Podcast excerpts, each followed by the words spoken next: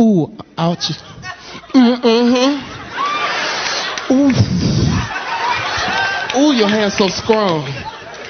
Ooh, they so strong. Your hands are strong. Ooh, you got so much strength in your hands. Ooh, you, ooh, ooh, uh, Jamie, don't touch my titty. You gonna make me start doing something I don't want to do now, Jamie. You better stop now, Jamie. You better stop. Jamie.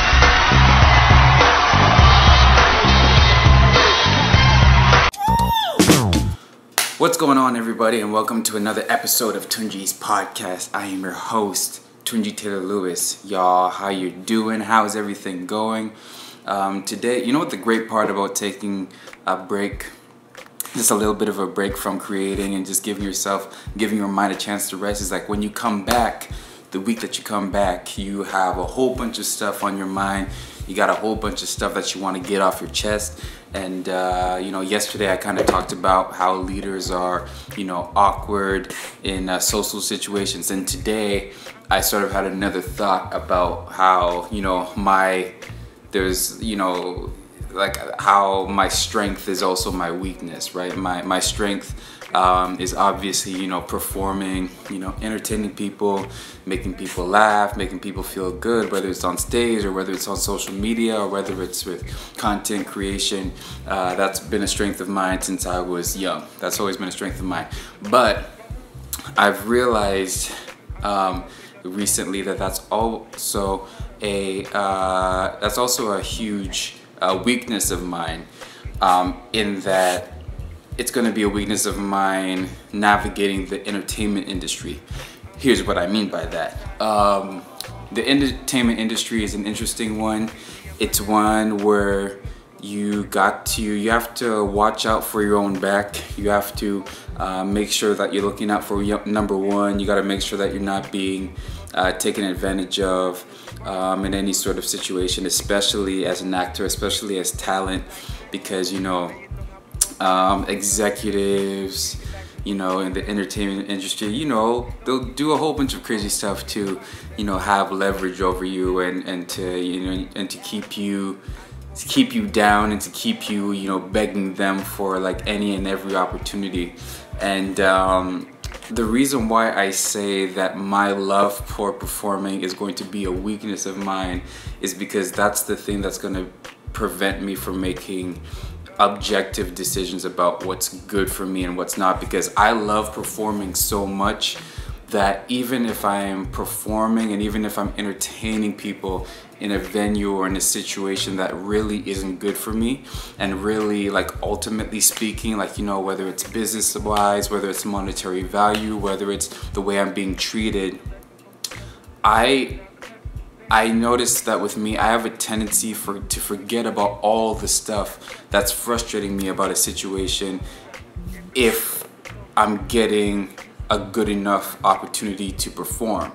You know what I mean? Like, so when I perform and I've created good work and I've entertained people, I've made them feel good, I've made them laugh, that makes me feel so good that I'll forget that the people that are sort of giving me the platform to do so are really being really shitty to me, right?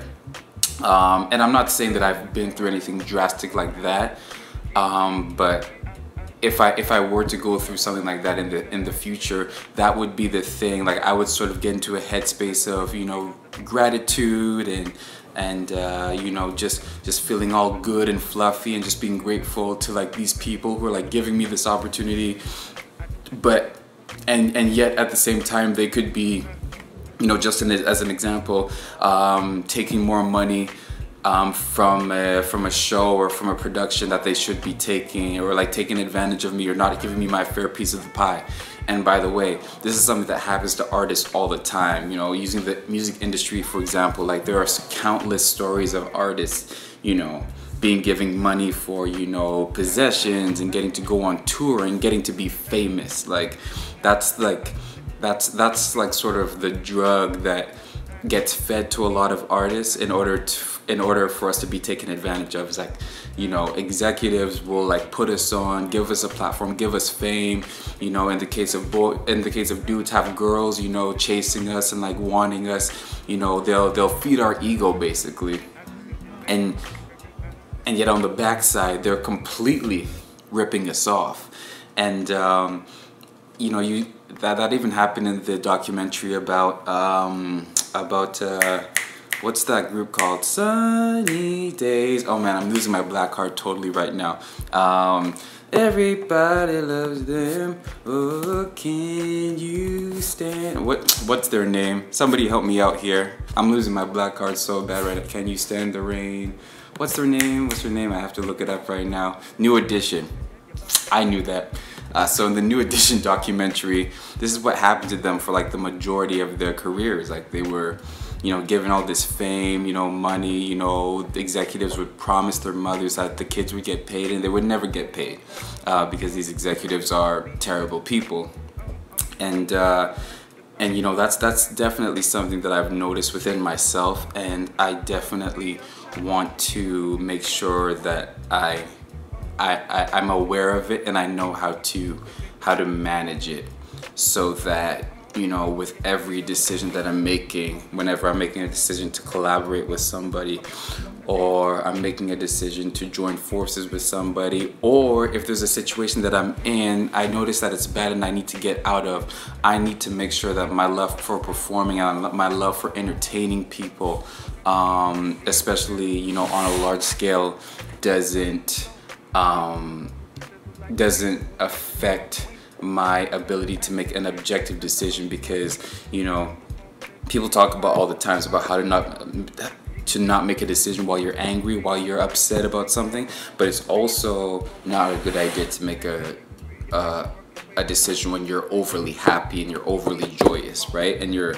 and and all of those uh, good and loving emotions because you know uh, to use another analogy i just talked about music but athletes go through this all the time right and uh, it's it's starting to change now in the modern day. Like you know, you're seeing in the NBA and the NFL how players are starting to put themselves in the best position to win a championship. But before that era, like there was a time where you know all-time great athletes would stay loyal to a team that clearly wasn't prioritizing winning.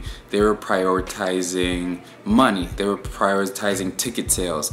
And as long as they were getting enough with this star quarterback being box office material or this, you know, star shooting guard being box office material, they didn't really care if you made it all the way to the NBA playoffs. But that's what the player cared about.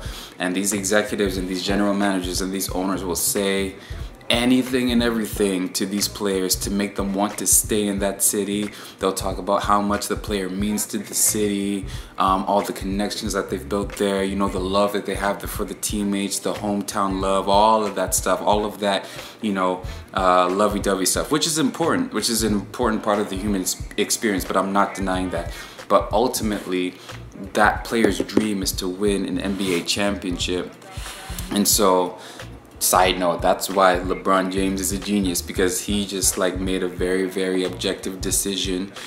He left his hometown. He was from ohio. He was playing in cleveland for years. He was beloved there. And when he left everybody hated him for it.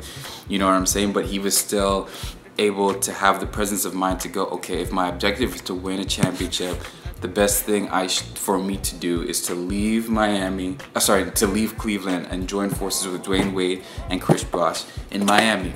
And um, so, with that being said, I kind of want to be able to be like LeBron James, where even if I'm feeling all fluffy duffy about a situation, even if I love certain aspects of the situation, I want to be able to look at the overview of the situation and just really look like, okay, is this really good for me right now? Is this gonna help me get to where I wanna go? And even though I really love this part of it, um, I shouldn't allow this part of it to make me forget. I shouldn't allow the, the pros to make me forget all about the cons because the cons are still there. And uh, a lot of times, you know, people in authority will use the cons to use the pros to distract you from the cons, right? So, yeah, so that's just sort of a, a weakness that I know is within myself. Um, that's just life, you know. Sometimes your sometimes your weakness is within your your strength, and so uh, that's one thing I want to watch out there, watch out for. You know, going into the future. You know, hopefully I don't make any wrong decisions based on you know um, highly good emotions. So that's it for now, y'all. Peace out.